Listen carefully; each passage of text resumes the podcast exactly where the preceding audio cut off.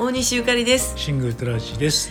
えー昨日おとついぐらいから、はあのさんちゃんと一緒に散歩がてら、はいはい。この辺のね、うんえーまあ、東京の、はいあのある地域なんですが、うん。うろうろと、うんあの駅とかさ、はいはい。あと、まあ、スーパーとか、うん。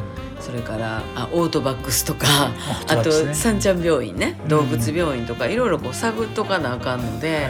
歩いた感覚がどんなもんなのか、うん私もで東西南北が分かりませんやろ。あ、俺も全然わかんない。な、うん。大阪行っても分からんけど、うん。トラちゃんは東京の東西南北もあんまり分からへんのか東な。西南北ってのはわかんない。な？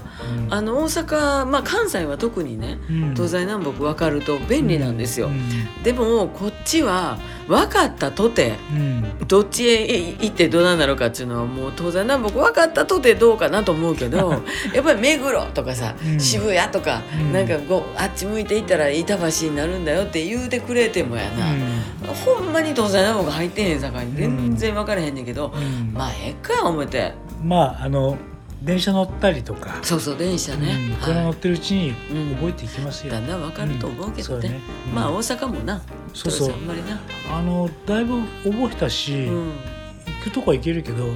アメ村とかもよくわかるんだけど、うん、ただねアメ村のどこに行ってって言ってもわかんなくなっちゃう。分からへんなるやろ、うん。だからもうそんなもんやね、うん。ん、渋谷のどこ行こうって言われても、うん。ね八甲からどのぐらいっていう感じやから まあそうなっちゃうんだろうな。ね、まあ。八甲といえば、うん。今日出会ったパグちゃん、うん。えー男の子ですけども、はいはい。ハチという名前のパグちゃんに会いました。うちはさんちゃんですかそうらね。ですね。ゴー負けちゃいましたね。ねえ、はい。まあでも一番男前ですから、うん。まあパグ界で言うたらパグの八村塁ですわ。